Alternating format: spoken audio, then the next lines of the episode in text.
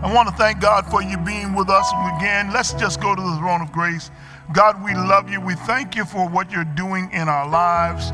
We thank you for speaking to us, Holy Spirit. Move in this place. Grant, God, even now, your presence, your power, and significantly unto us, your peace.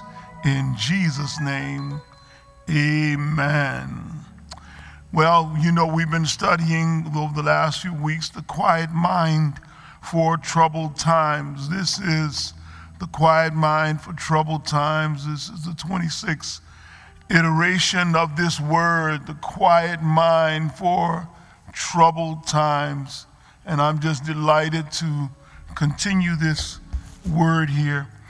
I want to take, and you know, we've been looking at that foundational scripture in Psalm 46 Be still and know that I am God. And because we have that as our foundation, we want to recognize God's presence as we are studying, as we're thinking about how we can live our lives better. I've said it to you every week. I want to remind you again some of what I'm saying. Unspiritual minds won't get, and the unspiritual self won't get, but the spiritual self will find life and joy and peace in the words that I offer. So, we've been talking again about how to handle it when people um, hurt you, when people do things to you, how to move beyond um, the, the situation that you're in right now. Um, and what I'm worried about right now, what I'm thinking about is how do we deal with it when stuff is just not right? And, um, you know, sometimes folk, they rub us the wrong way, they do things to us. Um, and it's really interesting that if you look at the text that we've been working on and, and we've been talking about, Jesus tells them in, in Matthew, it's actually Matthew 18, 15 through 22. Jesus says, If a fellow believer hurts you, and then he says, Go tell him. You go. You go and you tell that person. I, I, was thinking about this the other day and, uh, and I was studying the text. And you know, one of the ideas behind this may have come from the fact that the people of God, the, the, the disciples, have been jostling and trying to figure out who's going to be the greatest. And so, as they were talking about who will be the greatest, you know, I, I want to be this one, that one, they're trying to find out can I sit at your right hand uh, when you get to your kingdom? Where am I going to be? As they're going through that, Jesus probably understands that somebody's offended in this conversation. And he says, you know what? Let me just fix this for everybody. I want you all to deal with these kind of offenses in this manner. When an offense happens, I want you, the offended believer, to go and to convict or convince the person who has done something wrong to you. The word in the Greek is eleko, and I didn't write it down, but I want to just throw it out there. It's E L E N C H O. E L E N C H O. And that word means to show him his fault. You go and show him his fault. You show the other person privately what they have done to you. Let them see their fault. And when you do that, you have an opportunity to, to work it out, to get something from it. And hopefully they will, the Bible says, hear you. They will listen, which means that if they're listening, that they will respond properly. They'll respond in an appropriate manner, in a kind of way that will bring healing and life and love and peace to what has been going on. I think we ought to all vow to do better in this thing. We, we can do better. We can break up some of this stuff that's been happening. I, um, I, I want to throw out something that, that you might already be aware of. People magazine did a story, and, and it, it, it kind of caught my attention because as they did this story, it's a secular story. And in the secular story, it's about Lady Gaga. And just give me a few minutes to tell it a little bit, because I found it interesting that Lady Gaga and her mother, uh, Cynthia Germanotta, uh, her mother and her have had a real strained relationship. You know, it's, um, yeah, there's a picture of her on the screen, with her the mother. You all know Lady Gaga, Star is Born, a wonderful vocalist, singer. She's kind of eccentric and does a lot of strange things. Thank you, my brother. Um, you know, when she was younger, she was bullied. She suffered from depression. By the time she was in middle school, she was already dealing with depression as a kid. And her mother didn't know how to handle her. Her mother just wanted her to suck it up. You know, you, you're not strong enough, you're not tough enough. And, and, you know, sometimes I need to tell all young people, and those of you don't have children yet, you will learn later on. Parents do the best they can based on what they know, and they're not always right. And you will one day, if you get blessed to be a parent, you will understand parents sometimes make mistakes. And her mother, of course, made a mistake of trying to get her to bristle up, not really understanding her emotional self at the time. Her mother simply said, Look, I was raised differently, where you just have to be tough and not talk about your emotions. That's what she said to People's Magazine. She said, I didn't always understand the difference between normal biological teenage development and real problems. Now, Lady Gaga grew through it. She got through it. She became a Grammy winning pop singer. She became a wonderful individual in her own right. But her and her mother was still that, that tension was there. And I want to talk to somebody now who's wrestling with a kind of tension even with your own family. Maybe this kind of situation happened with you, maybe you and your own children. Um, and, and so before you get upset, before you throw in the towel on and, and say you don't want to reconcile, I want to give you something that might just help you. Here's what I want you to do I want you to recognize that you can fix it. It can be better. It can work out. It can change. It can go from bad to better. It really can. And you know, what they learn eh, is that as they heal their relationship, they learn that you can create a highway from heart to heart with two things compassion and empathy. Compassion and empathy. I say that to you now because it's what I told you last week. It's scripture, it's biblical, it's honest.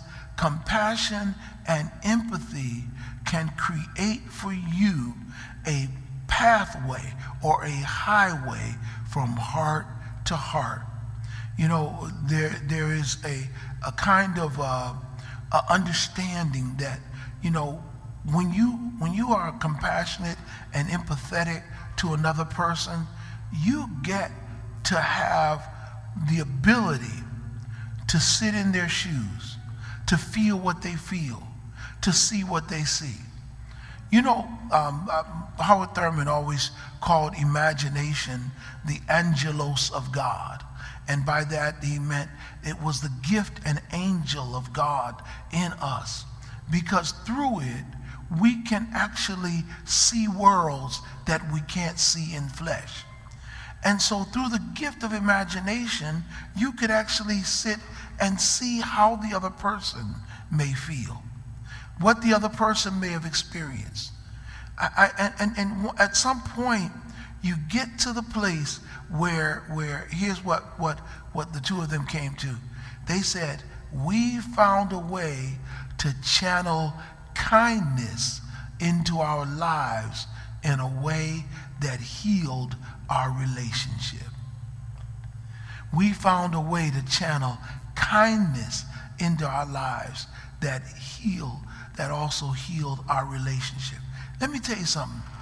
That kindness is what you have to get to. You want to create an unbreakable bound, bond, bound between you, I should say bond between you and another person? Channel kindness. If you want to want to create a new relationship, learn to be open, learn to be honest, learn to share. You know, I, I say that even now as I think about the text. He says, the text says, go to them and, and, and he says, privately and share. Elion, he says, privately and share. Now watch this. It's interesting because sometimes, and I don't know if I've ever said this before, let me see if I can put it this way now. Sometimes when we're hurt, everybody else in the fellowship knows but the person that hurt you. You, you've told everybody, you've complained to everybody. Everybody knows you're hurt, and the person that hurt you may not even know they hurt you or to the extent that they hurt you, but everybody knows, but you, but the person that, that, that, that did the hurting. That's not biblical. That's not Christian. That's not who we are. We're better than that. Give, at least give them a chance to be, well, let's say this. Just say they are the, the idiot, that's a real bad word, the jerk or the, the, the foul person. I'm trying to find a word that you know what I mean. Just, just say they are as foul as you think they are. Give them a chance to prove it. At least you give them an opportunity to say, I'm sorry, or to actually reveal to you, in Maya Angelou's words, who they really are. And when they, re- when they show you who they are, believe them. Now, now, now, that's important because you're living your faith. Now, I need to say this because some of you are listening to me, and you're, you're good at going through the motions. So if someone gives you three steps, you're going to do one, two, three, and you've already made up your mind. So it's, I'll do this so I can say I did it, but I know what I'm going to ultimately do. That's not really functioning as a biblical faith believer. Because as a faith believer, you're going to give a good faith effort. Because without a good faith effort, it was really not any effort at all. You have to do what you said you were going to do. You've got to actually live this faith and believe this faith. You know, um, the, we were talking last week, and I just want to raise up a few things from last week from the idea of forgiveness. And you know, we read that text, and it, you know, the, text verse says, Peter says, How many times I forgive? Lord says, He says seven. Lord says seven times seven. He said, okay. So they, they go through that. But then Jesus gives that illustration that is like almost mind boggling because he throws it on them and he says to them, You need to know that here is what it looks like. He says, A certain man is owed, a wealthy man. He's owed money from a slave. He forgives the slave the massive amount of money. And then the slave goes back. And instead of understanding how blessed he is, he treats another individual just a step lower than him that owes him money in a manner in which he himself has just begged not to be treated. You know, I, I don't know what it is, how forgetful we are of our own mistakes, of our own flaws, of our own foibles. Uh, you know, I sometimes we we uh, we're we're like that that illustration in, in, I think it's James where he talks about a man who looks into a mirror and then forgets what he just saw. You know, some of us we look into the mirror and then we forget what we just saw because we feel justified by pain. You need to get this. We feel justified by pain. One more time.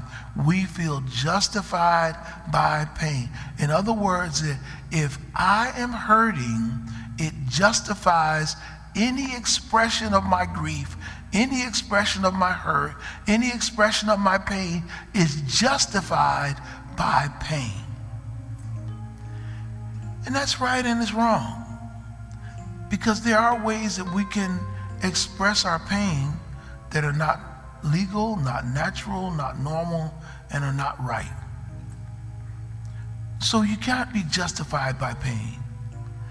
So I said last week, and the first thing that I, I offered to you under forgiveness was, was simply this. Number one, I said to you that forgiveness is an act of a holy remembrance. A holy remembrance. And again, I want to just put that into the earth realm for you because I want you to be able to remember who you are, what you've been forgiven of, what God has done for you, and even how you would feel in the face of the situation.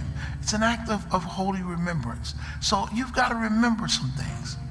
You know, um, it, it, it's funny because Mark 11, which was the passage we used last week, which says that when you're standing, whenever you stand to pray, if you have anything against anyone, forgive him.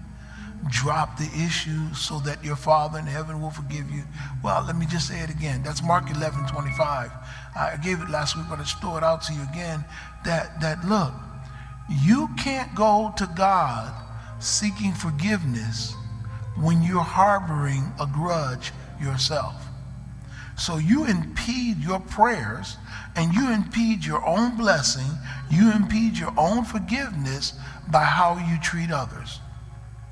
You know, I think if we realize that um, that that everything we throw out is coming back, then we will be careful on what we throw out. You know, we, we realize that, that there's a boomerang out there. Um, you, you throw it out, it's coming back. Uh, the movie Boomerang with Eddie Murphy uh, always cracks me up. You know, he, he, you, you throw it out there. You throw out all these broken hearts, you keep throwing them out there. Sooner or later, it's coming back, and your heart's gonna be broken. Your, your spirit's gonna be messed up. Well, that's life. You keep throwing stuff out there, it's coming back. I want you to send out what you want to come back. Send out goodness, send out kindness, send out charity, send out love, send out health, send out wealth. Lord, bring them all back. So it's an act of, of, of, of, of what I call holy remembrance. But then I, I, I said to you last week, it's, it, it, forgiveness is an act of healthy recognition. Now, by recognition, I mean it is to say that I am aware of what has taken place. I, I think it's so important that you get to the place where you don't have to hide your fact. Whatever that fact is, doesn't have to be hidden. It's the truth. Uh, I heard this went wrong, that went wrong. It's the truth. And no, no need to hide it, no need to act like it didn't happen. It took place. Now, how do I deal with it is up to me. So I need to have this healthy recognition. I, I say that because, you know, sometimes I think people people get to the place where they simply want to bury what happened or act like it didn't happen. And, and that's not healthy. It's not healthy. It's not healthy to pretend because if you go around in a, in a situation where you had an ought against someone and you forgave them, but you just buried it, sooner or later it's going to bubble up. So just go ahead and put the cards on the table. Get it out. Get it out. Here's what it is. Now let's let's deal with it. Let's move forward. Now does it mean you have to go back through and pick through every little thing and talk about it? No, no. Let's get it on the table that you hurt me, and here are the ways you hurt me, and I want to tell you how it made me feel. I don't have to go back through every date and time, but it, now if you tell me you hurt me, and you're talking to me, I may need you to reference something about it so I know what I did because I may not have recognized that I actually did it. And I may actually be able to give you some peace in knowing that what happened wasn't directed toward you. And so we may have to talk about some details, but we don't have to finger through everything, and we're not going to resolve everything. And remember, depending on when stuff happened, memories get foggy and shift. And you know, I'm I don't know. You know, I sometimes watch some of these crime dramas, and people say, "Where were you at on on May 15th?" And people say, "I was at so and so." I'd be like, Well, I don't know. I've been in the middle of a pandemic. May 15th seems like the April 15th to me. It, it, everything just now. If you ask me where was I at uh, in in the middle of March when the pandemic started, I can tell you, I preached that Saturday in, in Hamden, Connecticut for my dear Pastor Danny Bland and that great church down there during their celebration of leaders. And I left there, preached here on Sunday morning, and it was the last Sunday we had the house full with people. I remember that. Why do I remember that? Because for me, that date is stamped with an emotion. Listen to me closely. It's stamped with an emotion. If you ever want to remember a thing, stamp it with an emotion. Watch this. So I have a complete re- re- recollection of that. But May 15th is not stamped with any emotion. So I don't have that recollection. Guess what? If I offended you on May 15th, I would not have it in ready memory because it did not affect me emotionally. It's not stamped. Can I go back in my calendar see where I was at that day? Yeah. But when stuff is stamped with an emotion, it stays. You have better recollection than the person who may not have been completely involved or who may not have been as affected as you. So you have to realize that. Some stuff stays, some stuff doesn't. And that's normal human mental capacity. So I've got to have a, this healthy recognition and awareness of, of, of facts, uh, juxtaposition of those facts, hold them up. And then I said that, that, I, that means I'm going to have to have empathy and the ability to understand and share the feelings of another. I've got to see how you feel and appreciate it. Look, even if I didn't intend to hurt you, I got to appreciate the fact that I did. I got to say, yes, you're right. That it's totally wrong. It's definitely wrong that you were wounded. You're right. You're completely. You see, I not only do I need to remember your, your blessings, not only do you need to remember your blessings, but you need to see yourself in the reflection of the other. See yourself in the reflection of the other see what they're dealing with, understand where they are. And, then we said the third part of this was that, that forgiveness is an act of a heart responsiveness. Now, that's kind of a convoluted statement, and I recognize it as such. But remember the story. If you get your Bibles out to Matthew 18 and go down here, um, I just want to start here at, at verse, oh, I'm going to start verse 28. Then this is slave that just been forgiven much. But the same slave went out and found one of his fellow slaves who owed him a hundred denarii. And he seized him and began choking him and saying, Pay what you owe. So he's going to put the strong arm tactic on my boy. Listen, so his fellow slave fell on his knees and begged him earnestly, Have patience with me, I will repay you. But he was unwilling, and he went and had him thrown in prison until he paid back the debt. When his fellow slaves saw what, he had, what had happened, they were deeply grieved, and they went and reported it to their master with clarity and in detail everything that had taken place. Then his master called him and said to him, You wicked and contemptible slave. I forgave all that debt of yours, that great debt of yours, because you begged me. Should you not have had mercy on your fellow slave who owed you little by comparison, as I had mercy on you?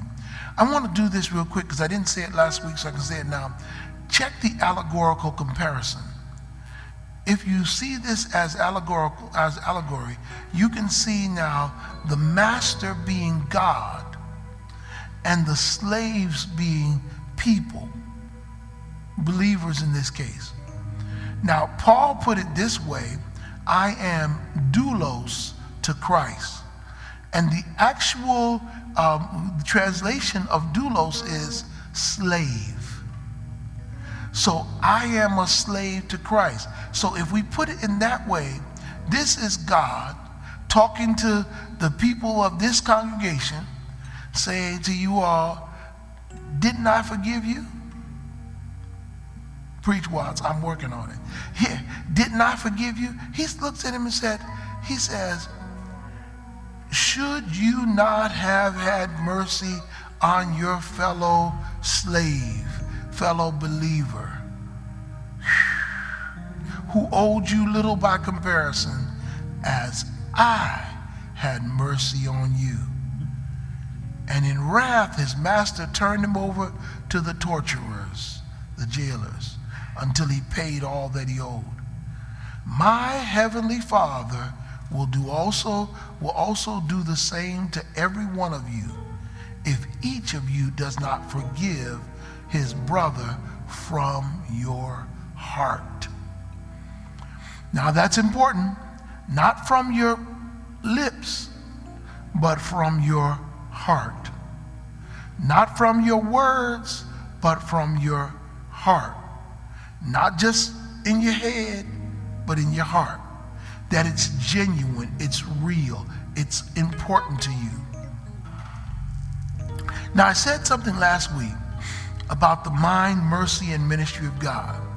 I want to add something to that this week and say it this way walk with the mind, mercy, and ministry of God as your North Star. As your North Star. Now, this is important. For those of you who don't know it, the North Star is one that's been used. It's in the sky. It's the tail of the, the Big Dipper. You know, the, you, you can find it. It's the, the, the, the navigational item that is used. It's the way to find direction, the way of, of, of knowing where to go. So I said, you're to walk with the mind, mercy, and ministry of God because the mind of Christ God was in Christ reconciling the world. It is of the mercy of God that we are not consumed. It is the ministry of God that God has given unto us the ministry of reconciliation. The mind of God has caused us to enter into reconciliation. The mercy of God through Jesus Christ has been the reconciliation. He is the reconciler. And our ministry is to help others be reconciled. So I think I just messed somebody up because what I'm saying is walk with a mind that understands reconciliation, reconciliation, reconciliation. I should be getting rid of quarrels, winning people to Christ. That's what I want to do reconciliation. I should be reconciling people to God. I should be helping folk find a relationship with God. I should be helping people live a better life, a better quality of life, feeding the hungry, clothing the naked, visiting them that are prison bound. Reconciliation, reconciliation, helping them to increase their relationship with God. It's my North Star. It's what guides me. It what, it's what guides my forgiveness. It's what guides my peace. It's what guides who I am. I want to find the out. I want to find the win win. I want to find something that can bring us back into fellowship with one another. It becomes my North Star, it becomes my guiding principle. My guiding principle is I want to be what God wants me to be. And, and I, I, I came in today and it was in my spirit. You thought I was worth saving. So you came and changed my life. You thought I was worth keeping. So you cleaned me up inside. You thought I was to die for. So you sacrificed your life so I could be free, so I could be whole, so I could tell everyone I know.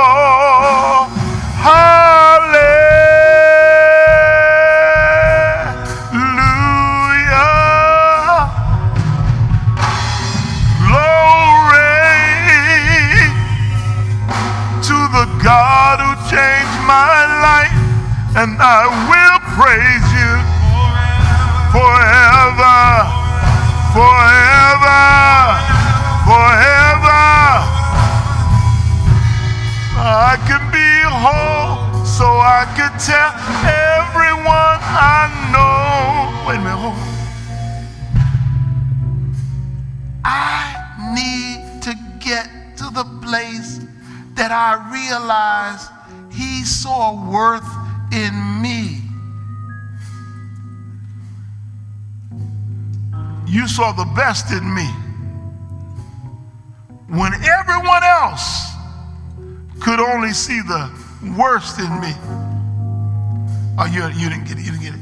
I need to recognize I've been redeemed, saved, set free, and I got too many problems not to trust God for everything in my life. Okay, I, I just I just felt it. I felt it. I felt it. I felt it. I felt it. I felt it. I, I could sing. I really want to. I, I, it's in my spirit, but I want to teach us. Just give me a few more minutes.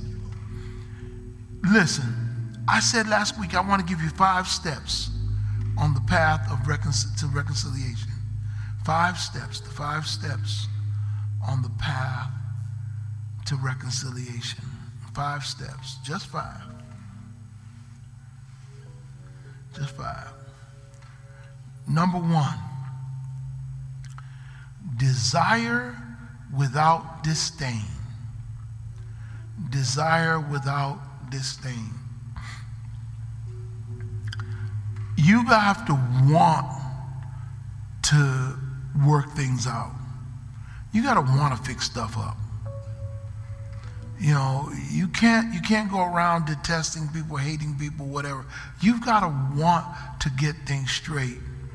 Um, uh, Galatians six and one is a passage that sticks in my mind because of, of an issue I had when I was about 18, and and I used this text with someone um, who came at me sideways. They were they were they, they meant well, but they were brutal and they were attacking me for something that wasn't happening.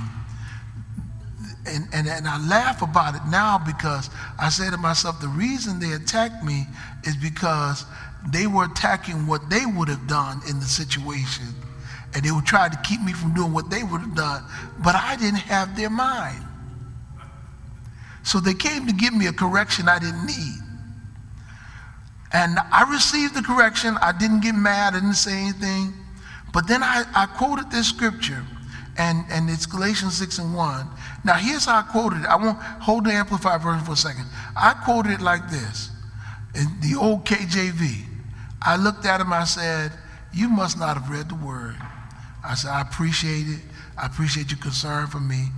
I said, But Galatians 6 and 1 says, Brother, if a man be overtaken in a fault, ye which are spiritual, restore such a one in the spirit of meekness. Well, consider thyself, lest thou also be tempted. I remembered it that way, KJV. You got remember now, we're going back to the 70s. And he was upset. Ooh, that pastor, that preacher was so wounded that I said that. Because he was upset because I said that, that he came at me wrong. And I want to say this to you. You there's a way to go and, and correct any situation. But if you go sideways, the conversation is gonna go left before you get started. You start talking junk, you start dictating and yelling and carrying on, and you did me wrong. You just know, and some of y'all know before I even say it, your neck is already moving. That's why I got to tell him, Reverend. I got to get him told. I, am sorry, Bishop. I got to tell him, Bishop. I got to, because something got to be said. Wait a minute.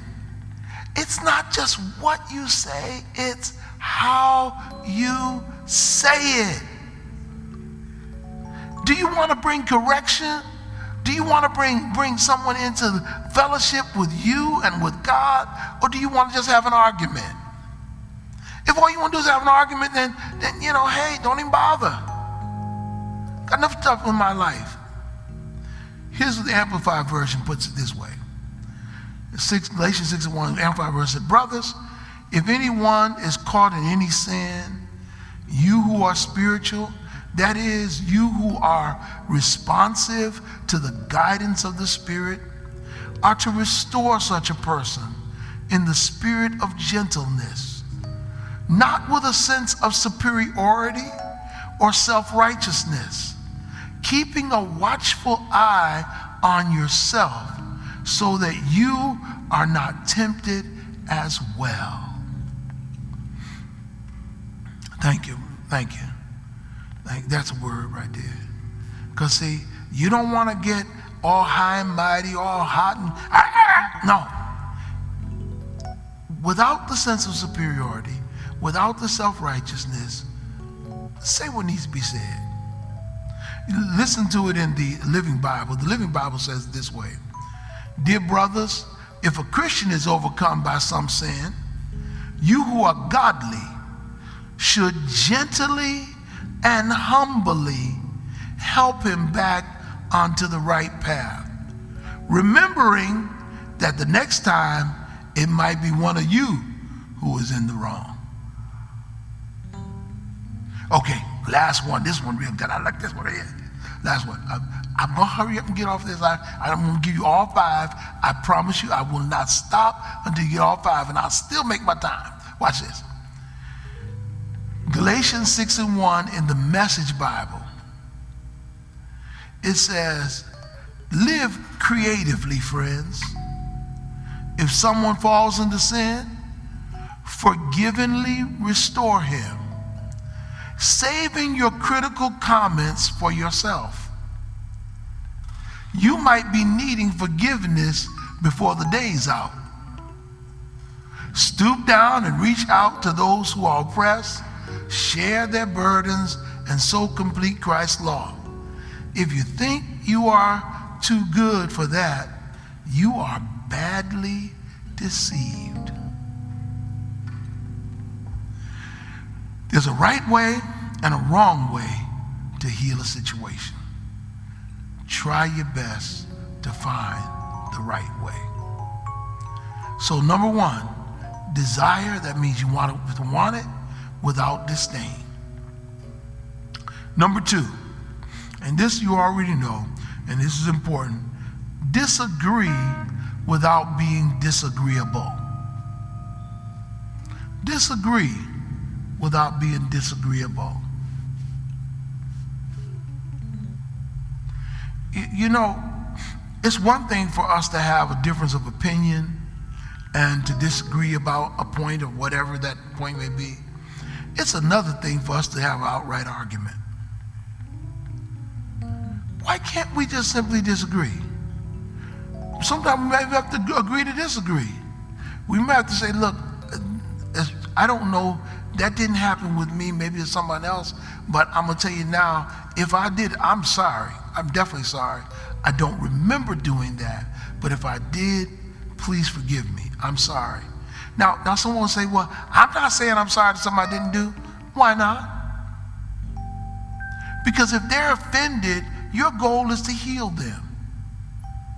Your goal is to heal them. Look, you have to understand something. If someone is hurt, you want to be a part of the solution and not a part of the problem. You, you can say, hey, I don't, I don't remember that. I don't know that. And it may even be true mean, that you don't remember it. Uh, if it's not true, don't say it. But if you don't remember, you don't remember it. But still, you can say, hey, and, and for some of you to be the truth, that was a different time in my life.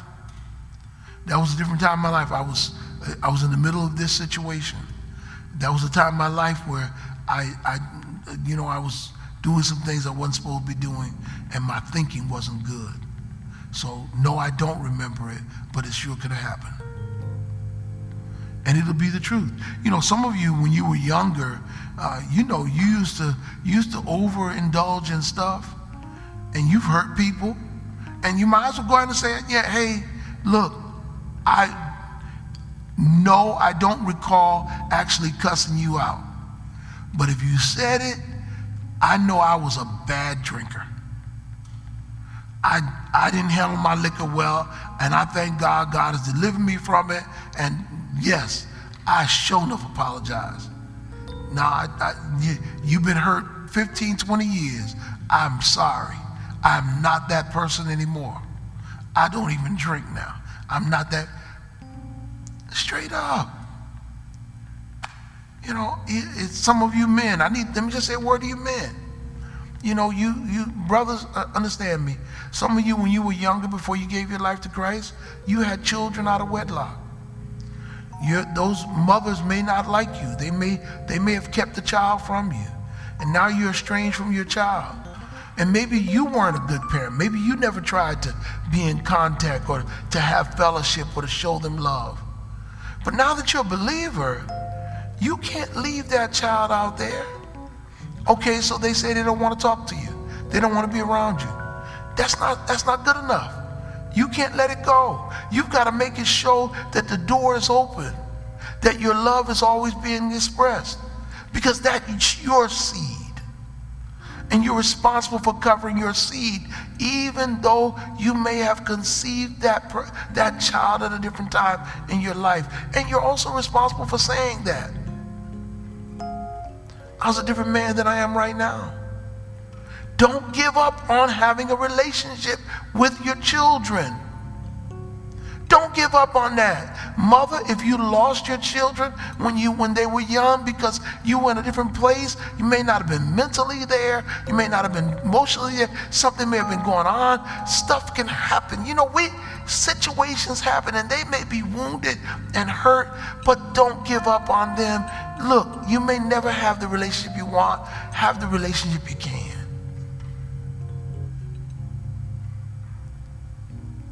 No, they may never say they forgive you. Don't worry about them saying that. You forgive yourself. You're different now. You let it go within you and within Christ, and now function as though it's, it's going to be better. Don't let it depress you, but be open to what God can do and believe God for it.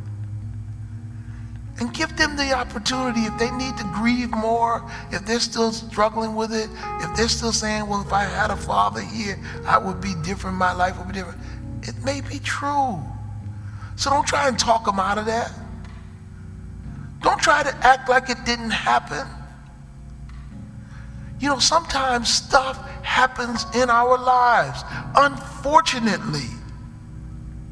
For some of you, you ladies and gentlemen, you may have gotten with someone intimately and created life, and now you're like, oh my goodness, and you're struggling with it. Hey, it happens. But don't allow that to affect the children, and you can still have a decent relationship with the individual that is your mother, their baby's mother or your baby's father, depending on the, the sex of the individual who I'm talking to. Why do I say that? You can have disagreement without being disagreeable for the sake of all. Okay, number three. Boy, this is some good teaching tonight. Golly. Number three, discernment without damnation. Discernment without damnation. Now, this is something you, please, you need to write this one down. You need this one, you need this one down.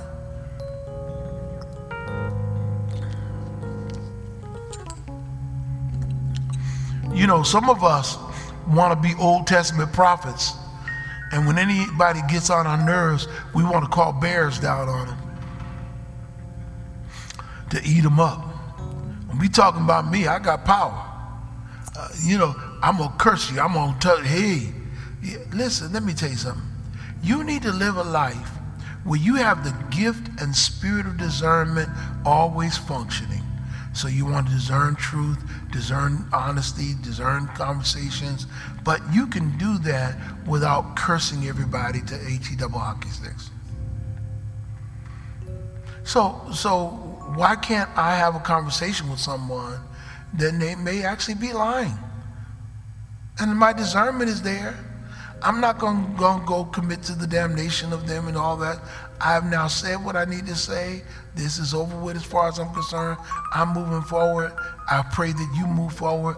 I don't have to.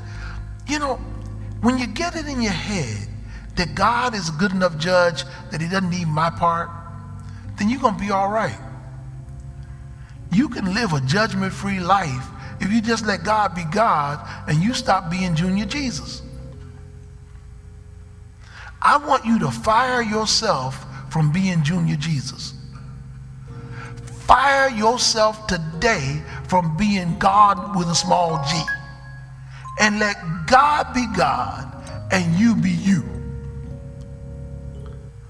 And hope and pray that the God we love and serve will accept your service and say, Well done. This good talk tonight. This good stuff. Number four. Number four. I'm on schedule. I'm on schedule. I'm on schedule. This is this is in the scripture, but this is uh, my, my, my good friend Bishop L. David Cornish. God bless him, Lord bless him today. Amen. Yeah, I'm, I'm thinking about him right now. But L.D. Cornish would say, this is not on the line, but it's in between the line. So I want to get in between the line right here. And, and I want to call this discussion without dominance. Discussion without dominance. You know, it says that I am to go and tell them, to convince them, to convict them, to show them their fault. But we can have a discussion without me dominating the talk. You know, sometimes some of us want to go and we have what we call a discussion where we just simply tell somebody off, but we never give them a chance to respond. We just tell them off. We just, Okay. We just run off at the mouth, just say what we want to say. But we never at any point give them a chance to offer their, their story, their side. So you need to get to the place where you have discussion without dominance. Because I, the reason I says in between the line, because Jesus says, go to him and tell him the situation. And, and, and you know, it doesn't really talk to the response. And I want to tell you that you're not really having a discussion if you're not looking for a response. And, and I say that because, you know, your interpretation of the facts could be wholly wrong, completely wrong. And if given the opportunity, somebody might be able to show you, ah, you missed that one eh, I think you thought you knew what you were talking about. And if I looked at it the way you just did, I see why you're upset. But can I give you another way to look at this? Then all of a sudden, lights go off. Like, whoa, wait a minute. No, I didn't see that. I didn't see it that way. I know I've, I've been upset for 10 years. Well, because there's another way to look at it. It's not as simple as you think. You know, there could be other factors that are there. There could be other things that are going on in the heart and mind of another individual. You are not in their heart and mind, so you cannot simply act as though you know everything going on. That's not good. It's not fair either. You know, even in a criminal case, the, the, the prosecutor can, can tell you their faults and present their case. But the defense gets a chance to tell you why they don't believe that you should adhere or believe what the prosecutor said. Well, again, going back to my secular example, if they will do that in the secular world, why not in the, in the religious world? Why not among us? Give each other a chance to talk. Discussion without dominance. You know, um, there's an old movie, and I think I have the name right. It's a Patrick Swayze movie. It's called Roadhouse. I believe it's Roadhouse. And in there, Patrick Swayze plays a bouncer. and he fights, and you know, and every time people meet him because he's so small, people say, "I would have thought you'd have been bigger." Uh, he gets cut and he goes to the hospital. He meets this woman in the hospital, and she's getting ready to give him some stitches after he's been cut. And, uh, and she asks him who he is and about his life and all that. And it comes to a section in the movie where, where she says, she says to him, um, do, you, do you ever win a fight? Do you ever win? And he looks at her and he says something that is really interesting given the fact that he's a bouncer and the reason he's able to go to the hospital is because he beat up everybody else. His, his response was, nobody ever wins a fight. And it resonated with me. I saw that movie years ago, but it resonates with me like I saw it yesterday because the truth of the matter is no one ever really wins a fight. Every fight, it's always lose lose. Just a matter of what degree. And the only way to create win win out of any situation is when both parties can leave the situation feeling heard feeling as though at least I got a fair shake. Okay. Number five, and I'm done. I'm completely done. And I'll pick this up. Man, I woo. I know this has been something else. Some of y'all are sitting back. I done been all down your street. I done been all up in your business, all, uh, all in your Kool-Aid, and changed the flavor and everything. This is the last one. Distance without disassociation. Distance, this is important. I, man, ooh, this is the hard one.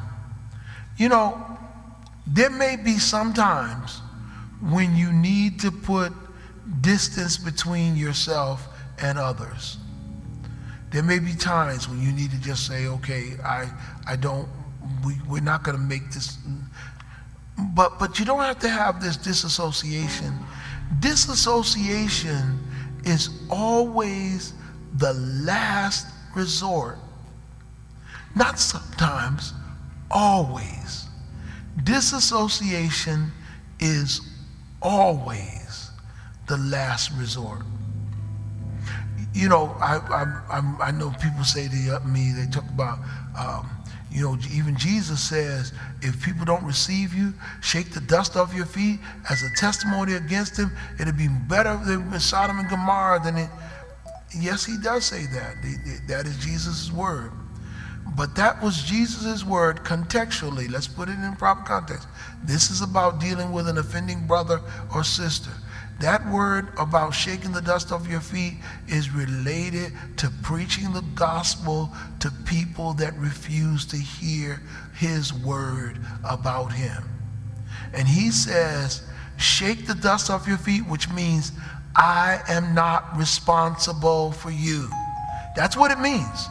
It means I am not. It's the same thing that it meant when Pilate washes his hands in relation to Jesus. I have no part in this. I, y'all, y'all can kill him. You all can take him over there, but I'm washing my hands of this. I am not. And so what it is is the, the, the disciple who shakes his feet at the end of the city and walks out is saying, I've given you the truth. I'm not responsible for you. And here's what Jesus' response is. He says, man, woe unto them. Because if they got, they've been given the word and they refuse the word, woe unto them. Are you with me? It is not simply, uh, I hate you, God gonna get you. It is, I've done the best I can and I've given you truth. I'm not responsible if in the end result of your not receiving that truth, you enter into punishment or you lose your way in God. In this text, here's what the text says. The text says, if someone is, eh, eh, has been offended, and I take it to them privately, and I bring a couple of witnesses, and says, and then if I haven't got not there, and I try it all over again, and then I go to the church, That is, the church mean the congregation. That's what that word really is. I go to the congregation, the people of that synagogue, the people of that, that community of faith. And, and they don't receive it from them. And they all see it the same way I've saw this situation. They don't receive it from them. Now I am able to do disassociation. Here's what the dissociation is. To treat them as although they were a Gentile or a tax collector. Now, a tax collector is still a brother, but they're a brother that we don't look up highly to because they're working with the empire. A Gentile is still not to be mistreated because I have to love my neighbors as I love myself and even love my enemies. But they're not a part of the congregation, the fellowship. Distance without complete disassociation. In other words, I got to find a way that I can live with me and they can live with themselves. And we can still get along. Guess what? When I do that, I get to the point where I have surrendered my stuff over to the Lord. I can walk away from the situation at peace, knowing it's all in God's hands and knowing that everything is all right and I am all right. And God is working it out. And the blessing is mine. And everything's going to be okay. I know you know that the peace of God comes in serving God. And in serving God with a pure heart, one not stained with a grudge or a grievance. Get rid of those grudges. Give them over to Jesus. Next week, I'm coming back. I got more, for I'm not done. I'm out of time, but I'm not out of word. I love you all with the love of the Lord. Spend at least 21 minutes each day in meditation. Shut the TV off that time. Turn on some music. If you leave the TV on, turn it to the gospel music channel. Turn to something soft and just meditate. Read your word. 21 minutes a day.